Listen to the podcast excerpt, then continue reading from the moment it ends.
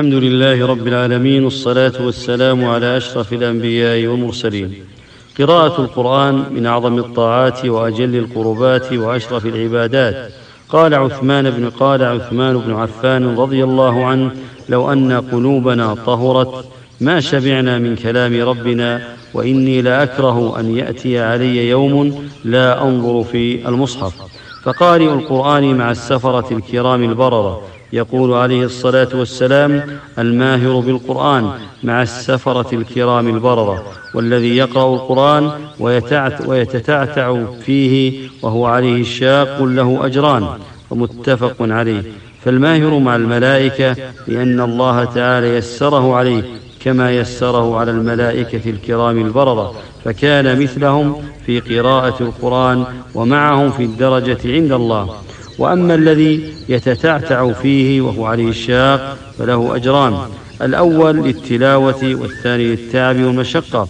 قارئ القرآن من خيار المسلمين. يقول عليه الصلاة والسلام خيركم من تعلم القرآن وعلمه. رواه البخاري. فخيار المسلمين هم أهل القرآن تعلما وتعليما. قارئ القرآن يشفع له يوم القيامة. يقول عليه الصلاة والسلام اقرأوا القرآن فإنه يأتي يوم القيامة شفيعا لأصحابه رواه مسلم.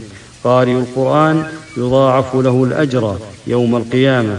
يقول عليه الصلاة والسلام من قرأ حرفا من كتاب الله فله به حسنة والحسنة بعشر أمثالها لا أقول ألف لام ميم حرف ولكن ألف حرف ولام حرف وميم حرف.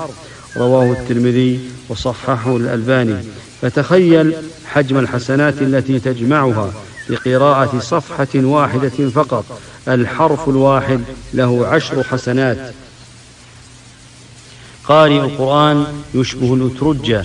يقول عليه الصلاة والسلام مثل المؤمن الذي يقرأ القرآن مثل الأترجة ريحها طيب وطعمها طيب. والأترجة هي ثمرة طيبة المذاق طيبة الريح. وقيل إن غلاف حبها أبيض فهو يشبه قلب المؤمن. قارئ القرآن مطمئن القلب. قال تعالى ألا بذكر الله تطمئن القلوب؟ وتلاوة القرآن تعد من أفضل الذكر. أحبتي احرصوا على تلاوة كتاب الله حتى تفوزوا بهذه الفضائل. هذا والله أعلم.